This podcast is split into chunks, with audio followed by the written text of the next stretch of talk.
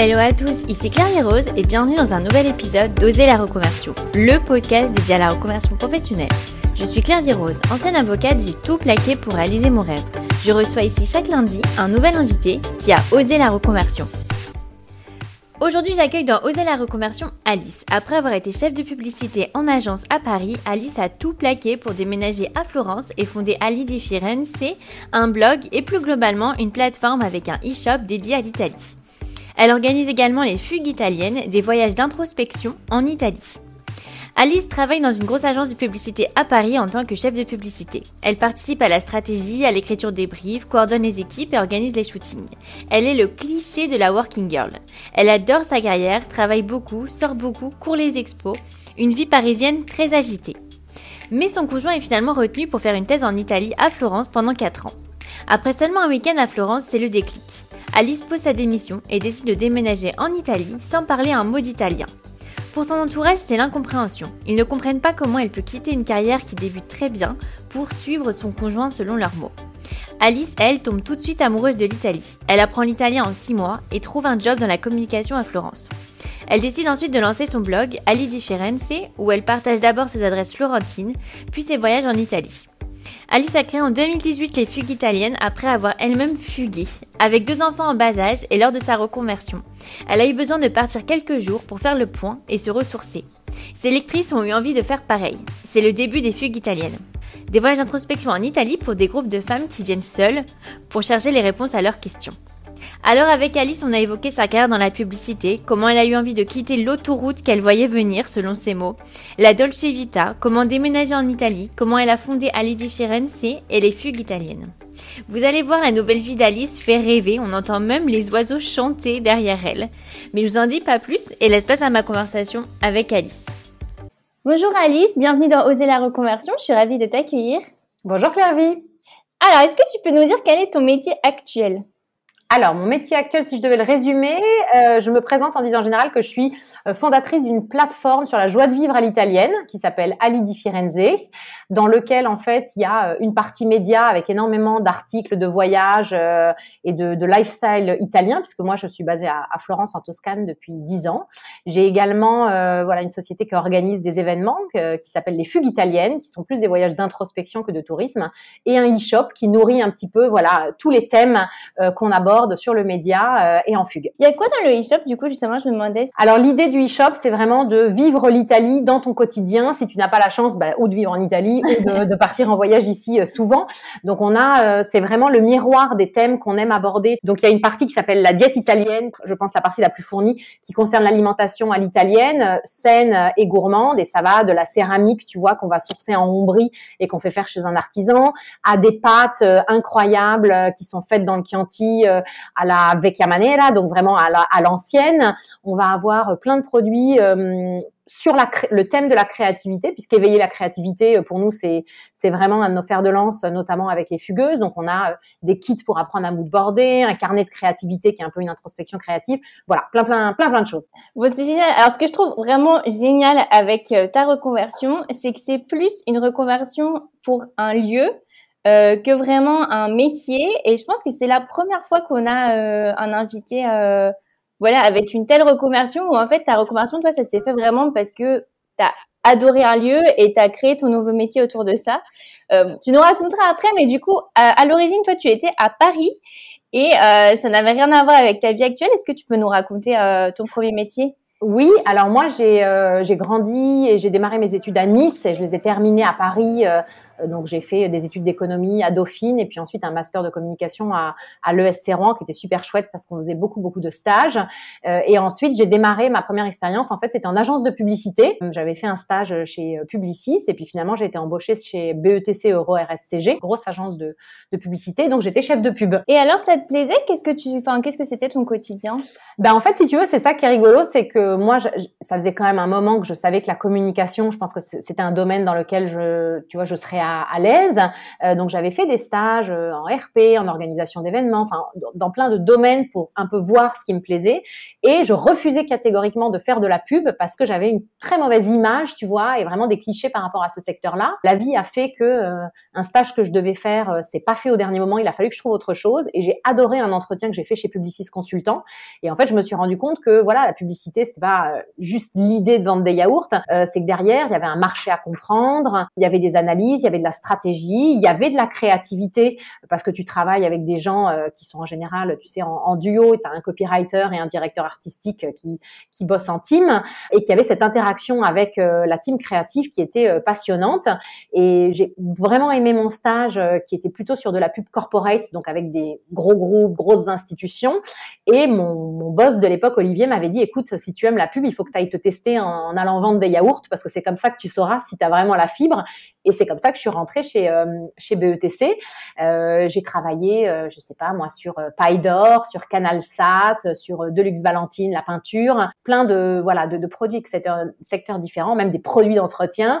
Et en fait, euh, B E T C, c'était ça qui était génial, c'est que c'était un peu l'école de l'excellence, parce que le niveau qui était demandé à tous les échelons et à dans, dans tous les types de de, de boulot, c'était vraiment un travail qui se voulait euh, Euh, bah, d'excellence, quoi. Il n'y avait pas de place euh, trop pour l'erreur, le laxisme et tout ça. Et ça a été une école, en fait, euh, formidable pour euh, apprendre à travailler de manière générale, quoi. Et c'était pas trop stressant comme, euh, comme ambiance, du coup? Alors, c'était très stressant, euh, en plus parce que euh, voilà, j'avais envie de bien faire les choses, euh, et surtout j'ai eu la chance d'avoir deux boss absolument incroyables, Christophe et Valérie, sur des comptes différents, euh, ch- chacun dans son style et à sa manière, mais qui étaient euh, vraiment très très brillant, et du coup envie aussi de bien faire pour eux, tu vois, avec ce petit truc de, de d'apprendre d'eux un peu à la manière de mentor, et en même temps tu vois vouloir leur montrer que j'avais pas été choisie pour rien. Euh, beaucoup de stress, beaucoup de travail, et puis toujours euh, des horaires très très longs. Et je me rappelle qu'il y a eu un moment où c'était moins agréable, mais en même temps, c'était lié au fait qu'on me faisait confiance et qu'on m'avait donné plus de responsabilités. Et du coup, la journée du dimanche, pour moi, était devenue horrible, parce que dimanche, il fallait préparer lundi, et que je me remettais à travailler dimanche. Et ça, tu vois, c'est pas un souvenir euh, que je garde, euh, parce qu'il y avait vraiment de l'anxiété, et c'était moins, c'était moins agréable. Mais franchement, j'ai vraiment euh, beaucoup de bons souvenirs, et j'ai fini un peu en apothéose, parce que quand j'ai donné ma démission, donc pour partir en Italie, on en parlera après, euh, mon boss sur euh, voilà, avec qui je travaillais sur euh, sur Canal Sat, pour me remercier entre guillemets des efforts que j'avais fait, m'a envoyé en shooting à New York, gérer un gros shooting pour Canal plus, euh, et j'en garde un souvenir extraordinaire. Euh, On était au Standard, tu vois, à New York. On était dans un hangar avec un, une prod énorme. C'était, c'est vraiment un très, très chouette souvenir. En fait, tu dirais que c'est un métier qui est super euh, exciting, mais tu peux pas le faire longtemps. Alors, écoute, moi, je suis toujours... C'est une très bonne question, parce que je suis toujours très admirative des gens autour de moi que je connais, tu vois, que j'ai connu ouais. il y a dix ans quand j'étais en agence, et qui sont toujours dans le business, toujours dans le game. Et je me dis, mais comment ils font pour tenir? Donc, il y en a vraiment qui ont le virus de la publicité, euh, qui marche aussi à cette adrénaline-là et à ce stress-là, qui disent qu'ils aiment pas, mais je pense qu'en même temps, ça doit être un peu nécessaire, mmh. tu vois, pour alimenter la machine. Et je, je crois que, voilà, il y, y a plein de gens qui ont une image euh, euh, négative, d'une certaine manière, de la pub, euh, mais quand tu aimes la communication, il euh, y a vraiment énormément de réflexions qui sont faites à la base pour créer les plateformes stratégiques, pour trouver un angle smart. Euh, tu travailles d'ailleurs avec des gens qui sont dans un département qui s'appelle le planning stratégique, qui sont là pour euh, euh, avoir un œil particulier sur le marché, faire remonter des tendances.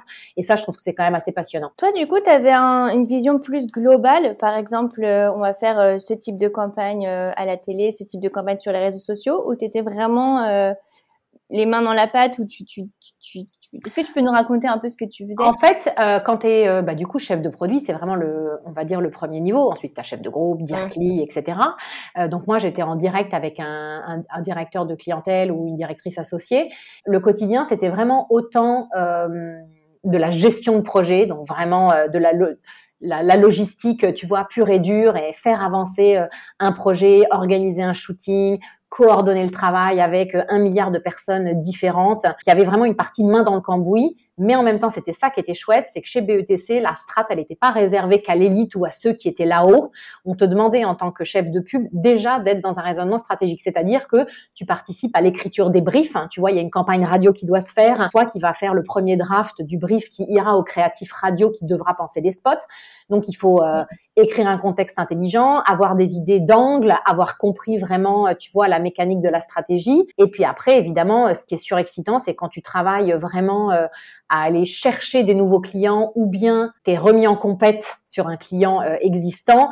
Et là, euh, il faut vraiment, euh, faut vraiment ouvrir grand les oreilles et, et y aller. Et moi, j'avais travaillé sur ce client de Deluxe Valentine, donc et de la peinture, hein, où en fait, ils avaient monté un peu une team dans la team, c'est-à-dire qu'ils étaient allés piocher des gens qui travaillaient euh, sur des projets différents pour monter une, une team de Deluxe Valentine. On était piloté, je ne me rappelle plus comment il s'appelle, mais il était au planning strat et c'est lui qui gérait vraiment, tu vois, le stratégie qu'il allait falloir créer, euh, gérer euh, tous les directeurs artistiques euh, qui pondaient des idées à droite à gauche pour nourrir tout ça et c'était vraiment euh, follement excitant. Clairement, ça se faisait après la journée de travail, donc on était reparti pour un tour, mais c'était quand même très très chouette. Mais alors, j'ai adoré parce que j'ai lu euh, ton blog et dans le blog, tu as euh, fait une petite description de, de toi et tu, tu racontes que quand tu étais à Paris, euh, tu étais la working girl qui mangeait des sushis avec ses copines, euh, qui sortait, euh, qui allait faire plein d'expos le week-end et franchement, ça m'a hyper parlé et je pense que ça correspond à beaucoup d'auditeurs qui nous écoutent. Et alors, est-ce que tu peux nous raconter comment euh, cette working girl qui adore être à Paris, qui est super excitée, justement, elle passe à euh, bah, « je veux complètement changer de vie et je vais tout plaquer ». Écoute, euh, je ne sais pas si je l'ai vécu déjà euh, au moment où je l'ai vécu comme un plaquage, reconversion totale. Je pense que les choses, elles étaient... Euh, moins clair que ça, tu vois, dans ma tête. Ce qui est sûr, c'est que j'ai adoré mes années à Paris et j'étais euh, d'une certaine manière appelée par autre chose, mais quand même très, très triste de partir.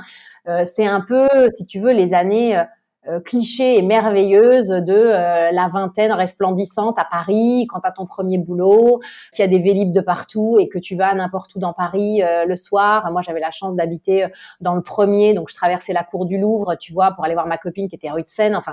C'était euh, délirant de, de beauté et de, tu vois, du, d'un Paris vraiment génial. Euh, on sortait beaucoup, on avait une grosse vie euh, culturelle, donc il y avait ce, voilà, cette effervescence vraiment euh, très très chouette dans le quotidien. Il y avait un besoin de beaucoup beaucoup faire, faire faire faire. Euh, voilà, pas de temps mort, pas de tranquillité, pas de vide, euh, voilà, pas de pas de soirée, tu vois, euh, tranquille chez soi. Il y en a eu certaines, mais tu vois, le, le quotidien c'était plus aller chercher en permanence quelque chose de d'excitant et de varié.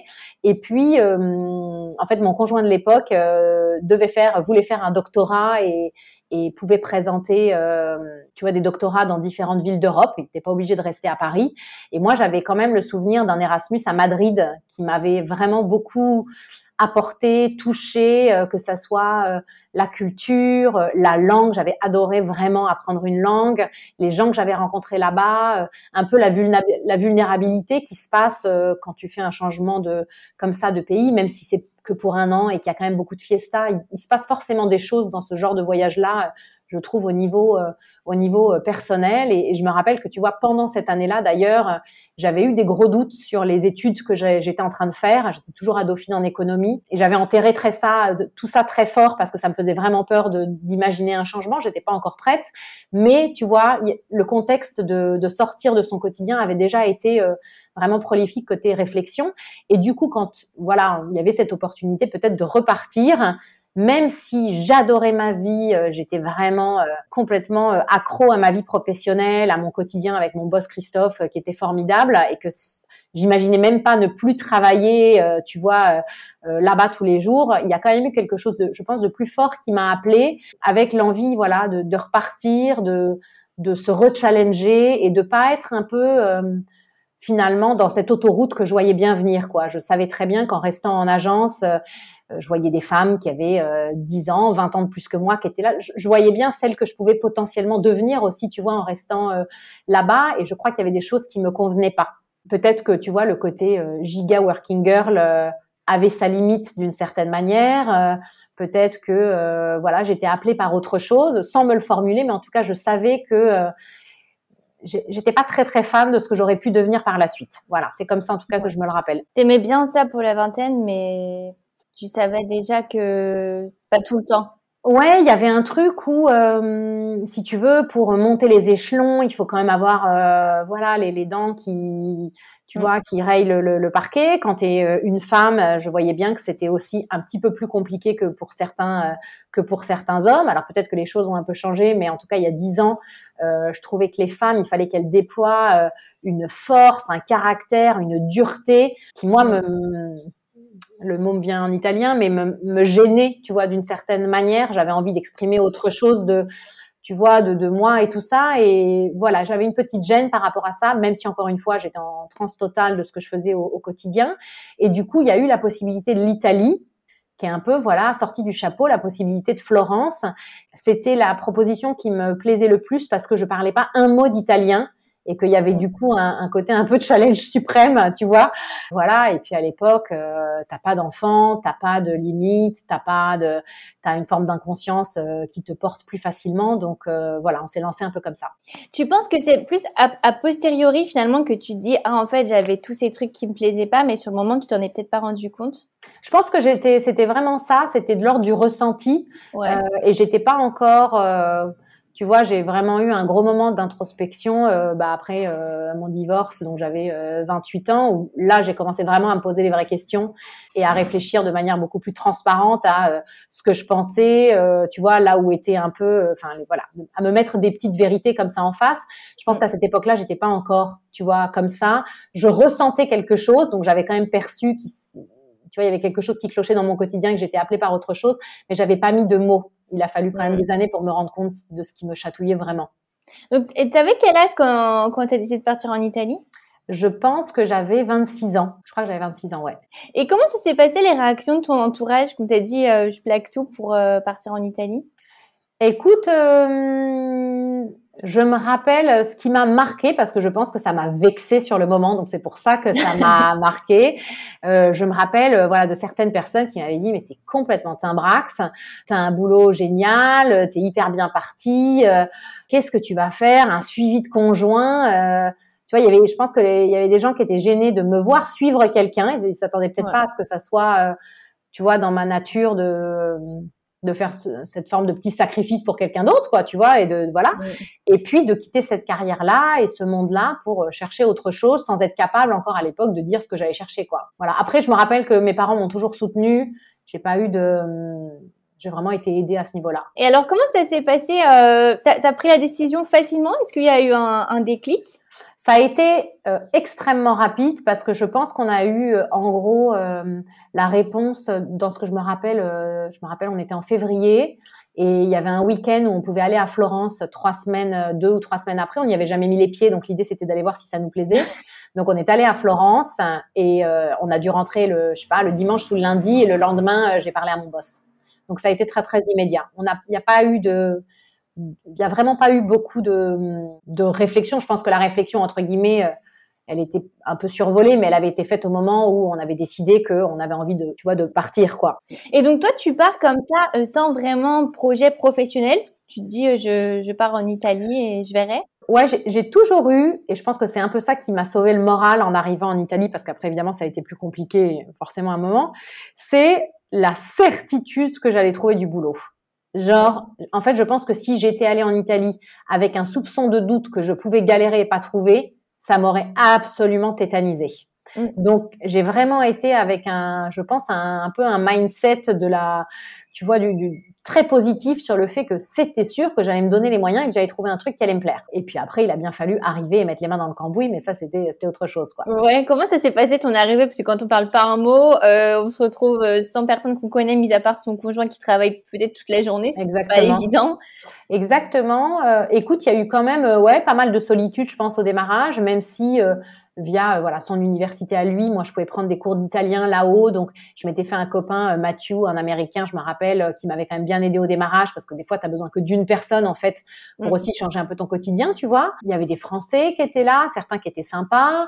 Bref, ça a pas démarré la folie sociale où je me sentais extrêmement bien avec les gens qui m'entouraient. Ça a pris un peu plus de temps et c'est vraiment le moment où j'ai commencé à travailler. Je trouve que là je me suis sentie beaucoup plus euh, voilà, avec mes, mes gens à moi, entre guillemets, puisque j'avais ma propre vie, tu vois, et j'étais pas, ouais. c'était pas qu'une extension de la vie de, de, de mon conjoint de, de l'époque. Et du coup, surtout, la première phase, ça a été d'apprendre l'italien, quoi. Et c'est-à-dire que je pouvais pas passer d'entretien tant que j'étais pas, euh, tu vois, un peu opérationnelle. Moi, je bossais en com, donc j'avais besoin aussi, j'avais envie de l'écrire très bien.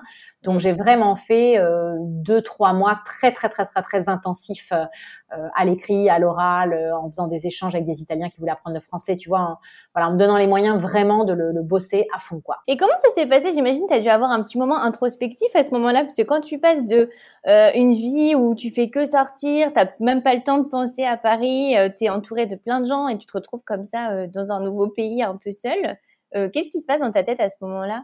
Je t'avoue qu'à l'époque, il se passe pas grand-chose, Clervie. Dans le sens que c'est pas ce moment-là encore qui m'a vraiment fait tilter. Je me rappelle juste que j'avais euh, quand même euh, assez bien ressenti tout de suite qu'avec l'Italie, il se passait un truc magique. Il y avait quelque chose, euh, bah, je sais pas, dans la beauté suprême de ce qui nous entourait tous les jours, les cloches qui sonnaient à tout va. Euh, qui ponctue d'une, la journée d'une certaine manière. Euh, il y avait les échanges avec les Italiens un peu au quotidien, quoi. Tu vas à la boulangerie, tu vas au bar. Euh, il se passait des trucs, je trouve. Il y avait des espèces de petits éclats, voilà, de vie, de joie, qui étaient des choses qui, moi, me me touchaient par rapport à ma personne et ma personnalité. Tu vois, j'avais vraiment. Euh, et ça, c'est pas du tout quelque chose que je ressentais à Paris. Donc, j'avais quand même un sentiment de bien-être qui se créait entre moi et l'Italie très directement. Et ça, voilà. Après, je t'avoue que mon obsession, c'était vraiment de trouver du boulot. Donc, euh, j'étais pas vraiment à réfléchir. J'étais surtout dans l'action. Action pour apprendre la langue. Action ensuite euh, de stalker sur LinkedIn pour récupérer des adresses email, pour envoyer des emails au R H, trouver un moyen de passer des entretiens. Et je crois qu'être dans l'action, dans le faire, j'ai pas été seule devant mon café à ma table pendant trois heures à me demander ce que j'allais faire de ma journée. Je me suis tout de suite, tu vois, créé ouais. un rythme et donné un rythme. Et alors, comment ça s'est passé? Tu as trouvé assez facilement ton job une fois que tu, tu te débrouillais en italien? Et écoute, je trouve que globalement, c'est quand même allé assez vite parce que tu vois, je suis arrivée en septembre et j'ai commencé à travailler mi-février. Ouais. Donc, euh, c'est pas non plus mortel. J'avais déjà une proposition en décembre que je m'étais permise même de refuser parce que c'était plutôt vers Bologne. Logistiquement, c'était trop compliqué. Je sentais que je pouvais trouver mieux. J'ai eu, euh, voilà, on m'a rencardée sur un plan d'une société qui était en plus pas petite euh, et qui gérait, qui vendait des services et des produits web pour être présent sur le web euh, et qui cherchait quelqu'un pour l'acquisition du marché France. Donc, euh, Au, un, un peu à la, en étant à la centrale, tu vois, euh, euh, à Florence, mais ils avaient racheté plein de sociétés en Europe. Et donc, moi, m'occuper du marché français. Et ça, ça a été génial parce que je me suis fait, voilà, euh, mes, mes amis. Euh, il y avait plein d'Italiens, plein de régions. C'était très riche d'échanges et de. J'ai vraiment appris aussi, tu vois, sur l'Italie et les Italiens en travaillant avec eux. Alors, ça, c'était à peu près il y a dix ans, hein, c'est ça? Exactement, ouais. Euh, est-ce que tu dirais que c'est encore possible aujourd'hui, euh, pour un auditeur qui nous écoute, de tout plaquer, déménager en Italie, apprendre l'italien et trouver un job euh, aussi facilement, je dirais? Écoute, euh, je pense que c'est tout à fait possible. Moi, on, je reçois un milliard de messages, tu vois, de gens qui rêvent d'Italie et qui savent pas par quelle boule prendre. Je crois que déjà, euh, ça a l'air facile, mais ça l'était pas dans le sens que j'ai bossé comme une malade pendant six mois pour apprendre une langue et passer des entretiens. Et je peux te dire que quand tu es dans un pays que tu connais pas, avec des codes que tu connais pas, il faut vraiment… Euh, voilà, moi, j'avais mon fichier Excel et je lâchais rien. J'ai jamais rien lâché jusqu'à temps de trouver du boulot. Donc, euh, je m'y suis vraiment mise à, à, à mille pour cent. Euh, et je crois quand même que euh, j'avais un cadre qui était assez précis puisque je savais que je cherchais sur Florence, je savais, je savais que je cherchais en communication et que, voilà, j'avais un cadre. Moi, j'ai beaucoup de gens qui m'écrivent avec un espèce de rêve de Dolce Vita mais qui est pas précis du tout. Et du coup, je suis là, mais moi, je peux pas vous renseigner. Si vous, vous voulez juste venir en Italie sans avoir de projet italien, euh, ça, je trouve que c'est très com- compliqué, quoi, tu vois, parce que t'as envie de leur dire, bah, d'accord, venez, prenez un Airbnb, cherchez un travail de serveur, et oui, vous allez vivre en Italie, mais est-ce que c'est ça qui va vous nourrir sur le long terme? Je, je sais pas. L'Italie, euh, c'est peut-être un, c'est un rêve, c'est un quotidien qui est génial pour plein de choses, mais c'est aussi, euh, d'autres types de sacrifices, d'autres difficultés. Moi, j'ai vu plein de gens venir et se casser les dents et repartir dans l'autre sens parce que, au final, ça n'a pas plu. Qu'est-ce que tu dirais qu'il y a comme difficulté en Italie?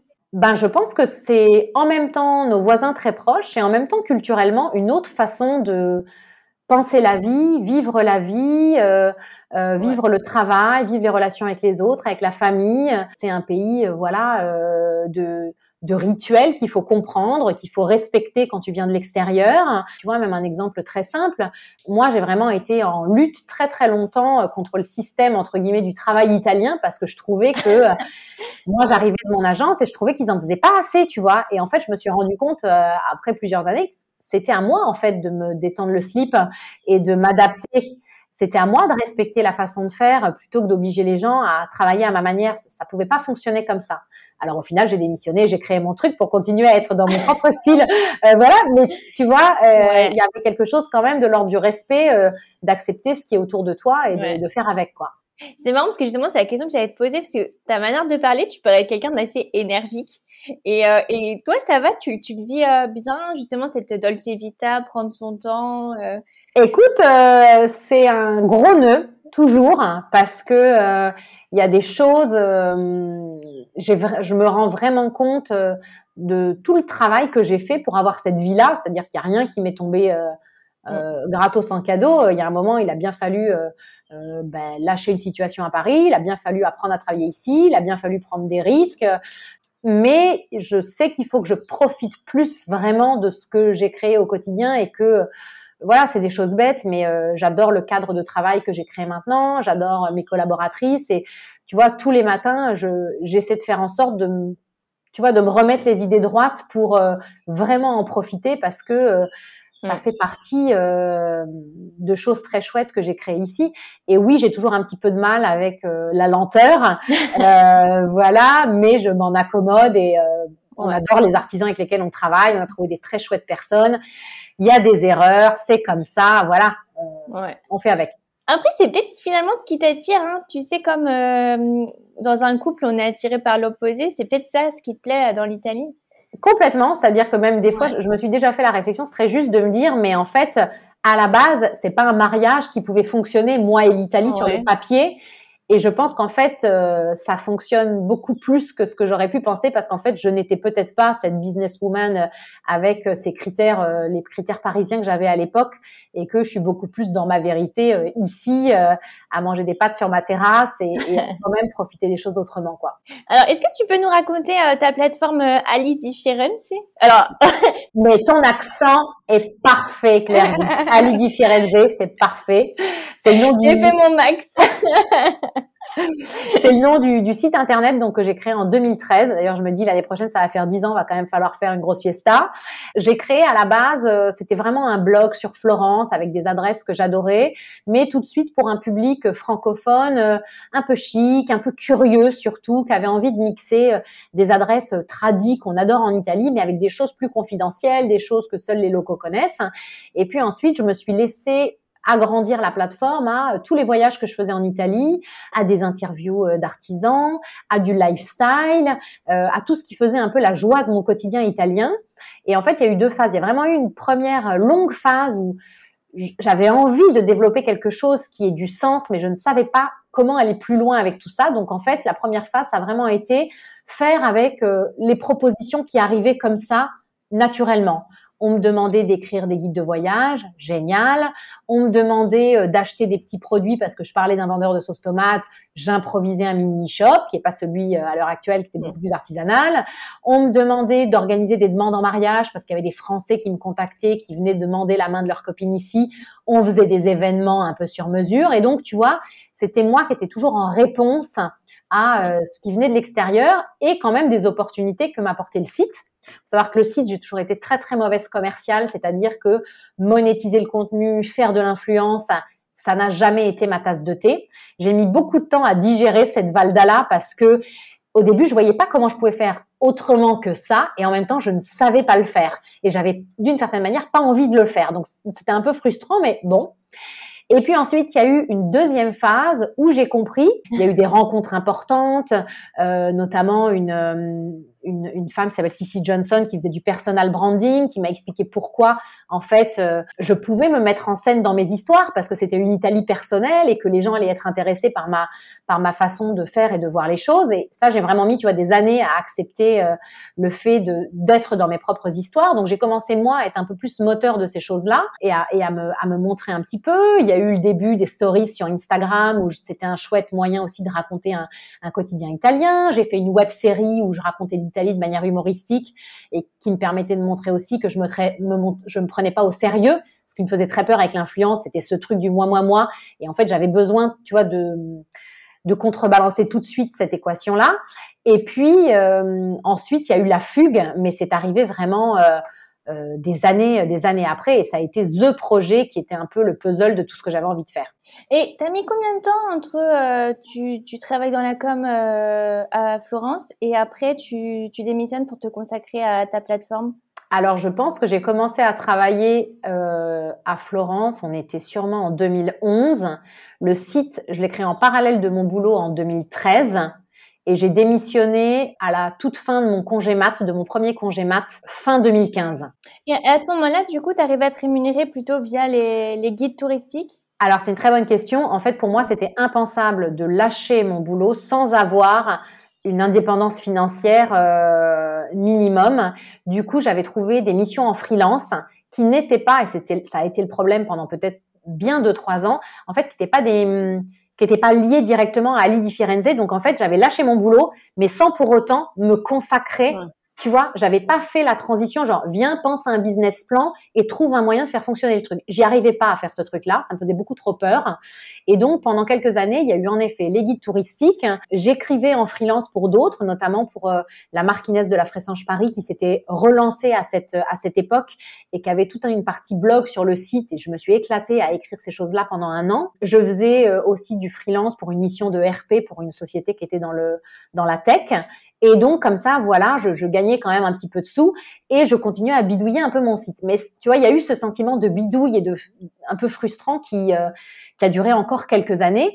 Et la fugue, c'est vraiment arrivé en euh, est-ce qu'on était en deux mille dix-huit ou en deux mille dix-neuf, tu vois? Donc non, c'était en deux mille dix-huit. C'était en deux mille dix-huit. Donc tu vois, euh, fin deux mille quinze, je, je lâche mon C D I et je fais toutes ces missions-là. Entre-temps, j'ai eu un deuxième enfant. Il y a eu la web-série qui m'a vraiment occupée pendant presque huit mois pleins, tu vois, euh, qui était euh, un projet qui m'a jamais rapporté un euro, mais qui d'une certaine manière m'a énormément aidée commercialement pour le projet de la fugue, parce que je pense que ça a dit quelque chose de moi qui a créé un sentiment de confiance avec les femmes qui ensuite mmh. sont parties. Donc, tu vois, ça n'a pas du tout, du tout été vain comme, comme projet. Et puis, voilà, deux mille dix-huit, je pars toute seule et l'aventure de la fugue, elle démarre à ce moment-là. Bon, alors la fugue, franchement, c'est un truc, j'adore cette idée. Je trouve que c'est une, une idée un peu romantique. Euh, c'est vraiment, euh, vraiment génial. Est-ce que tu peux nous raconter, parce que je pense que c'est, ce serait vraiment énorme pour les auditeurs. Je pense qu'il y a peut-être beaucoup d'auditeurs qui devraient partir en fugue avec toi pour... Euh, bah voilà, oser la reconversion ensuite. Alors, est-ce que tu peux nous raconter euh, comment ça se passe, un peu les tarifs, ce que tu fais? Alors, écoute, avant de parler des fugues italiennes, qui sont donc mon projet pro, il y a le thème un peu chapeau, qui est le thème de la fugue tout court. Une fugue, c'est quoi? En fait, ça s'est passé que moi, avec deux enfants en bas âge, cette reconversion qui en même temps n'avance pas, n'a un peu ni queue ni tête, enfin en tout cas, beaucoup de frustration, j'ai besoin de partir toute seule quelques jours à Venise, qui est vraiment ma ville de cœur, parce que j'ai écrit mon, mon premier guide de voyage dessus, pour me retrouver, pour avoir le temps de réfléchir, pour m'émerveiller avec ce qu'il y a autour de moi, pour laisser d'autres émotions, d'autres idées, tu vois, remonter un peu à la surface. Et donc, pour faire ça, j'ai vraiment besoin d'être toute seule parce que voilà, le quotidien est quand même un peu frénétique avec les enfants et la vie, comme le quotidien de tout le monde, quoi. Et en fait, ces quatre jours me font énormément de bien. Je regagne en énergie, je regagne en clarté. Et en fait, ce qui a tout changé, c'est que j'ai écrit un article avant de partir en fugue qui s'appelait La fugue. C'est la première fois que j'utilisais ce mot-là, où j'explique pourquoi j'ai besoin de partir. J'avais eu très peur d'être jugée d'une certaine manière parce que je savais, moi la première, au fond, que tout allait bien, mais ça n'empêchait pas que j'avais vraiment besoin d'aller prendre l'air pour me retrouver et pour un peu penser autrement. Et en fait, j'ai pas du tout été jugée, j'ai été plutôt même recouverte d'emails de femmes qui se sont retrouvées dans mes propos, qui vivaient des situations très différentes que moi, aussi parce qu'elles n'avaient pas le même âge que moi, elles n'avaient pas forcément des enfants, mais en tout cas, elles vivaient ce besoin et cette envie euh, d'aller prendre l'air, de se, de partir de chez elles, de couper court avec le quotidien pour se régénérer et revenir dans leur vie de manière vraiment plus euh, aussi plus centrée, tu vois, avec qui tu es et avec tes envies. C'est le côté un peu, euh, je t'interromps, mais c'est le côté un peu euh, pause, quoi. Exactement, on, on exactement. Pause, hein. C'est vraiment ouais. l'idée de d'un break un peu salvateur. Euh, ou euh, avec une forme d'égoïsme qui pour moi est très saine, une fois par an, je te dis pas de partir tous les week-ends, mais une fois par an, tu vas te retrouver face à toi-même et d'une certaine manière, tu te dois une forme de transparence que peut-être tu n'as pas l'habitude d'avoir envers toi-même. ce ouais. que je te disais par rapport à l'introspection que j'avais pas fait des années avant, là, il y avait un truc où, euh, voilà, j'avais une forme de vide, il y avait de l'espace pendant trois jours pour se poser des questions. Et donc là, il y avait une sorte de transparence à se dire, est-ce que j'ai la vie que j'ai vraiment envie d'avoir? Est-ce que les choix que j'ai faits, c'est vraiment des choix que j'ai faits moi? Ou est-ce que je les vis en miroir par rapport à ce que veulent les autres? Qu'est-ce que j'ai envie d'injecter dans ma vie professionnelle? Voilà, un peu, tu vois, une, une remise saine, une remise à plat saine.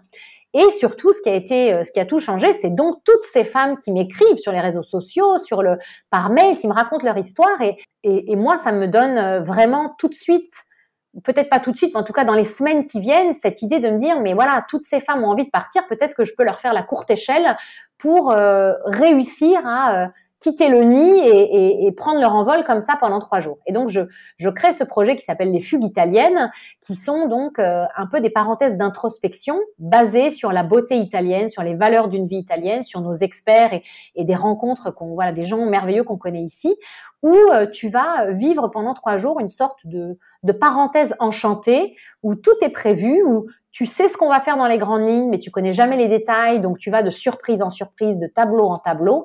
Et il y a quelque chose comme ça où euh, on sait qu'à un moment, ça va provoquer quelque chose. Nous, on ne sait pas ce que ça va provoquer, mais on sait qu'à un moment, les femmes, personnellement, vont quand même réussir à, euh, voilà, soit par les échanges entre elles, puisqu'elles voyagent toutes seules, donc elles se connaissent pas, elles sont douze au maximum. Et avec cette idée qu'à un moment, tu vas, il va y avoir un déclic, voilà, sur sur quelque chose. Donc parfois, il y a des reconversions euh, pro. Alors c'est pas forcément, moi je dis jamais, c'est, c'est pas la fugue hein, qui fait la reconversion. Je pense que c'est la femme qui fait la reconversion, qui a déjà euh, en soi la force de la pensée, la force de l'imaginer, qui fait ce voyage, qui va peut-être euh, l'aider à avancer sur le chemin de cette reconversion-là. En tout cas, je crois que les femmes qui composent le groupe, pas moi, mais les autres fugueuses, sont vraiment un impact un important moyen de booster ton self-esteem et ta confiance, parce qu'on va tout être avec euh, très différentes, mais ce socle de valeurs, de bienveillance, d'accompagnement. En fait, il n'y a aucun enjeu, tu, tu t'as pas besoin de, de te cacher derrière quelque chose, t'as pas besoin de mentir, t'as juste besoin d'être toi, de dire ce que t'as envie de dire, puisque tu te connais pas et peut-être tu te reverras jamais. Donc, c'est dans cette oui. transparence-là que je trouve parfois, c'est le déclic qu'il faut pour avancer. Oui. Et comment t'as choisi de faire des activités plutôt que des... Euh... séminaire psychologique, tu vois ce que je veux dire? Parce que tu aurais pu faire le choix de, ah, toute la journée on s'assoit et puis on écoute des gens parler sur comment euh, se, re- se retrouver. Euh, toi, tu as fait le choix de plus faire des activités. Comment tu as choisi? Alors écoute, c'est marrant parce qu'en plus, hier, j'ai animé une conférence devant cinquante étudiants de, d'une, d'une formation R H qui était à Florence et qui m'ont posé ces questions-là et j'ai trouvé ça super intéressant. Je t'avoue qu'en fait, quand j'ai pensé les fugues italiennes, je les pensais... Je me suis dit que pour le raconter, il fallait que les choses soient personnelles et qu'en fait, il fallait que j'injecte ce que moi, ce qui moi m'avait fait du bien. Donc en fait, je suis directement repartie aussi dans les articles que j'avais écrits après ma fugue où je parlais des outils qui m'avaient vraiment porté pendant ces trois jours et tout de suite, en fait, euh, bah, la beauté à l'italienne, tu vois, ce que j'avais vu, ça m'avait vraiment... Euh, un peu fait comme une grande respiration dans l'âme, tu vois, et je, je, je trouvais que ça avait été un outil formidable. Il y avait des rencontres avec des artisans, donc aussi avec leurs histoires et leur parcours qui, en miroir, me faisaient réfléchir autrement. Le fait d'activer son corps, euh, moi, pendant mes fugues, je fais toujours quelque chose de physique. J'ai fait du kayak dans la lagune, euh, j'ai fait euh, du yoga dans un studio à São Paulo. Enfin, il y a toujours un volet sur le corps qui permet aussi euh, de te remettre à respirer et du coup de t'oxygéner différemment. Et donc, je t'avoue que euh, c'est comme ça que je l'ai pensé. Je l'ai pas pensé en excluant la partie expert psychologique. Je l'ai créé en n'y pensant même pas et en me focalisant sur mes outils. Et est-ce que tu as des anecdotes euh, peut-être de changement de vie euh, post-fugue ? Écoute, euh, bah, je pense tout de suite à une fugueuse euh, voilà, formidable qui s'appelle Florence, qu'on a déjà euh, accompagnée euh, deux fois en fugue et qui euh, voilà, a lâché un, un job qu'elle avait vraiment depuis des années euh, dans une société de, de grand, une grande société de céramique qui fait des arts de la table française et qui maintenant euh, a fait une formation euh, agricole et qui va produire son propre cidre, son propre jus de pomme, qui a déménagé en Normandie, qui est en train de monter un gîte et qui a fait cette reconversion. Encore une fois, je pourrais pas te dire que c'est, c'est pas la fugue qui a fait cette reconversion, c'est elle qui avait en elle la force de la faire. En tout cas, dans son parcours de femme, aller prendre l'air, se recentrer sur ses envies, ça a pu être utile pour, euh, pour avoir la confiance, pour se, en tout cas, je l'espère, pour se lancer et croire en elle, en fait. Et alors, tu organises combien de fugues par an et, et peut-être quel est le tarif si les auditeurs veulent, euh, veulent réserver? On est sur euh, cette année, là, deux mille vingt-deux, c'est un peu une année test parce que, si tu veux, l'année dernière, j'ai eu un bébé, donc il y a eu moins de fugues que prévu. L'année d'avant, euh, il y a eu le Covid, donc on en a, on a réussi, on a eu de la chance, on a réussi à en faire, mais euh, tu vois, le programme a pris du plomb dans l'aile forcément. Donc là, cette année, euh, on est censé en faire neuf. Ce qui est beaucoup, parce que émotionnellement, il faut pouvoir sortir de l'énergie d'un groupe et puis repartir, tu vois, dans l'énergie du groupe d'après, ouais. euh, puisque nous, personnellement, on essaie de donner beaucoup et d'être vraiment très, très disponible pour les femmes. Euh, donc là, tu vois, tout est complet jusqu'au mois de juin. Là, on a lancé les réservations pour septembre et puis on va ouvrir celle euh, d'octobre. On est sur un, on est sur un budget qui est pas euh, petit, parce qu'on a fait le choix Euh, d'être un peu dans l'excellence euh, des endroits, des intervenants, et maintenant surtout on sait la valeur émotionnelle de ce qu'on est capable de proposer. Donc on est autour de mille quatre cent cinquante euros pour te donner une idée de tarif. Après, ça change en fonction de la destination, ça change en fonction de la saison, parce qu'évidemment on est à Pietrasanta au bord de la mer euh, au mois de juin, c'est pas la même chose que Florence en janvier quand les touristes sont pas là, donc il y a quand même des variations entre les, les fugues, mais je crois que euh, voilà, on est on est très à l'aise avec ce qu'on propose parce qu'on voilà, on sait, on sait la l'énergie, l'amour et le et la valeur qu'on essaie d'y mettre. Alors, les fugues aujourd'hui, c'est le principal de ton activité, et, et avec combien de collaborateurs tu travailles? Est-ce que tu peux nous raconter un peu comment est structurée ton activité? Ouais, bien sûr. Alors le, les fugues, c'est le cœur de ce qu'on propose. J'ai une collaboratrice qui s'appelle Émilie euh, qui est arrivée en deux mille dix-neuf. À la base pour s'occuper du contenu sur le site, et puis petit à petit elle a complètement viré de bord, même si elle s'en occupe encore un petit peu, pour se concentrer vraiment sur les fugues avec moi. On a Laure qui travaille sur la partie e-shop full time aussi, parce qu'un e-shop, bah, il faut suivre la production, gérer le site, gérer les envois, gérer la communication. Il y a vraiment beaucoup de choses à faire pour essayer de faire décoller tout ça. C'est pas du tout, euh, c'est pas du tout euh, évident. Et puis là, moi, tu vois, cette année, on a euh, beaucoup de nouvelles opportunités qui sont arrivées, qui n'étaient pas forcément prévues, en fait, de participer à, d'aider à organiser des événements euh, privés, euh, donc avec d'autres sociétés, notamment des sociétés françaises qui nous contactent, puis non, là, il y en a aussi une italienne, où euh, soit on crée des ateliers avec l'esprit de la fugue pour d'autres, hein, euh, voilà, en créant des moments, en associant nos artisans, notre façon de faire, pour créer un peu cette magie, euh, cette magie-là euh, avec euh, avec d'autres. Donc tu vois, ça c'est ce qu'on, c'est, on va le faire au mois de juin. Là, on a un événement par semaine, euh, donc on va vraiment être busy sur ce sur ce sujet-là. Et ça, ça va demander. Là, je le fais parce que j'ai envie de me tester et de voir ce que ça donne. Et ensuite, il faudra que je décide si c'est quelque chose que je veux continuer ou pas, pour continuer à me focaliser sur les fugues et sur l'après de ce qu'on a envie de continuer à écrire avec cette histoire-là, parce qu'on peut pas tout faire, ou il faudra prendre quelqu'un en plus. Voilà, donc ça, bilan mois de juillet. Et alors toi, quand tu avais fait ta propre fugue, je t'ai, je t'ai pas demandé, mais ça a été quoi le... le enfin, ce qui est sorti principalement, peut-être le, le principal déclic de, de ta propre fugue? Alors je crois que c'est pas euh, peut-être que pour des gens qui partent en fugue, il y a vraiment un déclic qui est très très fort parce qu'ils savent ce qu'ils ont envie euh, d'aller chercher. Je pense par exemple à quelqu'un de formidable qui s'appelle Sandra Scanella, je sais pas si tu la connais, de F Collective, hein, qui est euh, tout un système de formation en ligne pour suivre des entrepreneuses femmes, et qui elle a eu une reconversion d'ailleurs hyper intéressante. Et Sandra, à un moment, quand elle a eu ce moment de besoin de reconversion, elle est partie trois jours en se disant: je m'enferme trois jours, en tout cas je vais quelque part et je veux me plonger dans ce que j'ai vraiment envie de faire pour ressortir de ces trois jours avec une idée, tu vois, donc avec vraiment un truc précis. Moi, j'ai jamais eu cette intention-là quand je pars en fugue, même encore aujourd'hui. Bien souvent, d'ailleurs, je pars en ayant un sujet en tête et je ressors en ayant débloqué autre chose, euh, mmh. parce que euh, euh, voilà, je, je vais être focalisée sur un truc qui est très très lié à mon quotidien, et puis en fait, il y a quelque chose plus de fond qui émerge, tu vois, sur ma façon globale de gérer le pro et le perso, la façon dont je sais pas forcément prendre soin de moi au quotidien. Maintenant, j'ai appris un peu à accepter le vide que représente une fugue et à aller y chercher un peu le, la surprise qui m'attend euh, là-bas, quoi. Ouais. Et alors, peut-être, quel conseil tu donnerais à, euh, parce que toi, dans ton parcours, ça a été très progressif, donc ouais. euh, ça a mis à peu près dix ans entre ton arrivée en Italie et puis, et puis maintenant. Euh, un peu moins peut-être avec le début des fugues. Ouais. Voilà, tu disais que tu étais un peu perdue sur quoi faire avec euh, ton blog. Euh, peut-être si quelqu'un vient te voir et te dit, bah voilà, j'ai, j'ai, j'ai envie de lancer un projet, euh, peut-être euh, sur les réseaux et je suis un peu perdue, pareil.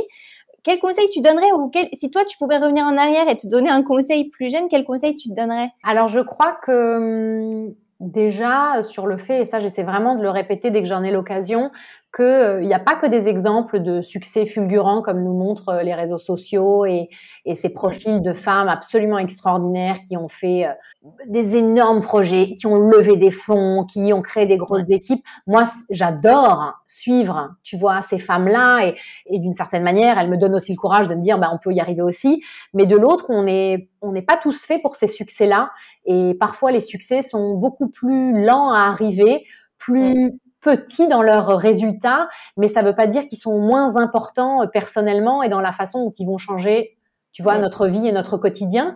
Donc, je pense qu'il faut être aussi capable de se, de se dire un petit bravo euh, quand on réussit à faire quelque chose, hein, parce qu'il y a plein de gens qui restent à l'étape de la réflexion et qui savent pas passer la deuxième pour être dans l'action et créer quelque chose. Tout n'est pas que succès fulgurant. Il, il faut aussi euh, se dire qu'un succès plus petit, c'est, c'est déjà euh, très, très chouette. Je crois que moi, ce qui m'a vraiment beaucoup aidée, surtout dans les toutes premières années où, euh, voilà, il y avait ce truc où j'aurais pu faire de l'influence. Je voyais ce qui se passait sur les réseaux sociaux, mais j'y arrivais pas. Je crois que moi, ce qui m'a sauvée, c'est vraiment la constance, donc la régularité et le travail. C'est euh, jamais rien lâcher, continuer à publier toutes les semaines sans savoir comment ça pourrait me servir par la suite, mais tout m'a servi. Parce que chaque adresse que j'ai fait rentrer, c'était quelqu'un de plus dans mon carnet d'adresses, c'était quelqu'un où ensuite, en fait, pour organiser les fugues, rien n'était compliqué. J'avais qu'à WhatsApper des gens avec qui j'étais déjà en contact, avec qui j'avais fait la promotion gratuitement de leur lieu et de leurs produits. Et donc, tu sais pas toutes les petites graines que tu sèmes pendant des années, comment les choses vont te servir. Donc, je crois que quand tu fais les choses, euh, voilà, avec euh, avec sérieux, ça, ça ça finit toujours par euh, par payer. Moi, j'ai ce côté très besogneux qui me, je sais pas ouais. faire autrement, et je crois que ça ça a quand même fini par me servir. Et puis, euh, je crois que quand on fait les choses, euh, tu vois, tu cherches un peu ta vérité, ce que toi t'as vraiment envie de donner. Moi, j'étais vraiment obsédée par avoir un projet qui me ressemble, où je sentirais vraiment à l'intérieur de moi-même que je serais dans le juste et, et j'ai fini par le trouver. Ça a été long et je ne l'aurais jamais trouvé si j'avais pas vécu bah, ces frustrations, euh, tu vois, euh, ce que, pour partir en fugue, il a bien fallu que je sois un peu euh, euh, au bout du rouls, euh, avec deux enfants en bas âge, sans vraiment de business plan, tu, tu vois, je, tout aurait roulé, bon bah j'aurais peut-être pas trouvé la fugue, donc c'est aussi le chemin qui fait un peu l'histoire, quoi. Mais ça c'est vrai, euh, et moi j'ai l'impression aussi que plus plus j'avance, plus je me rends compte que finalement les succès dont on pense qu'ils étaient euh, instantanés, ils ne le sont pas, en fait, parce que quand, quand tu parles avec les gens, tu te rends compte que finalement, ça fait des années qu'ils sont dans le domaine ou finalement, ça fait des années qu'ils travaillent. Et en, en fait, euh, je pense qu'il faut, euh, comme tu dis, euh, vraiment essayer aussi. Parce que par exemple, avec ta web-série, tu as vraiment essayé pendant mmh. des mois. Puis finalement, tu t'es dit, bon, bah, je passe à autre chose. Mais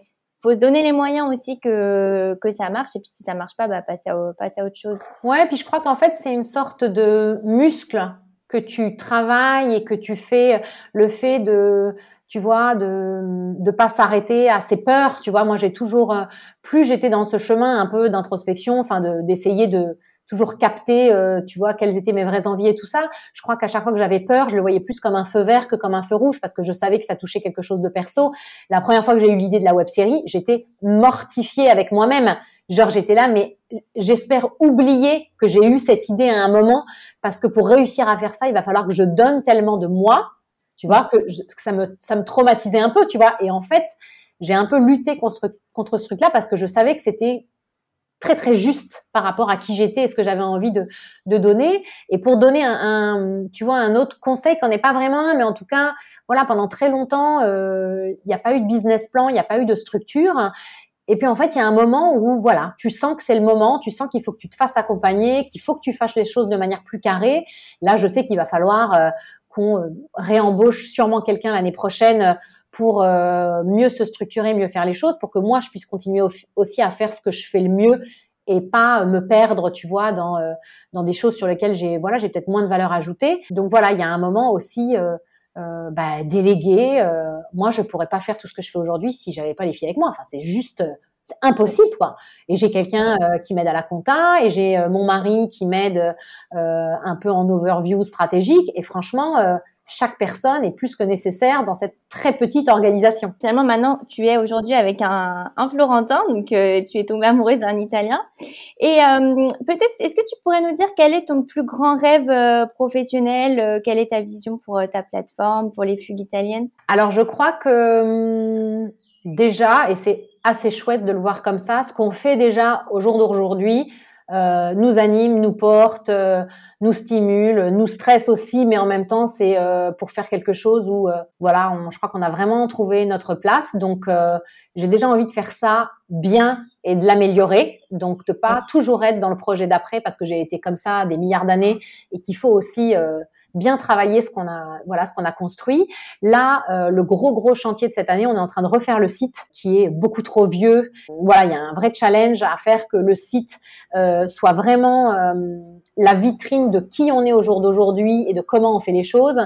Donc cette dimension de la joie de vivre à l'italienne, cette dimension qu'Italie peut être source de réflexion pour ton bien-être.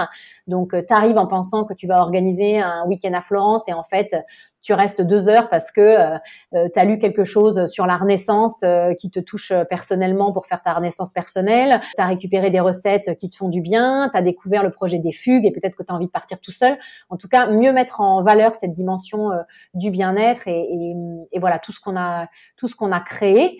Et puis euh, voilà, on a on a plein d'autres projets qu'on a envie d'imaginer pour euh, encore une fois mieux partager tous ces outils qui sont source de bien-être et qui viennent de l'Italie. Mais ça, c'est encore vraiment un gros, gros work in progress. Et c'est vrai que je t'ai pas demandé, mais alors qu'est-ce que ça veut dire euh, Ali di Firenze?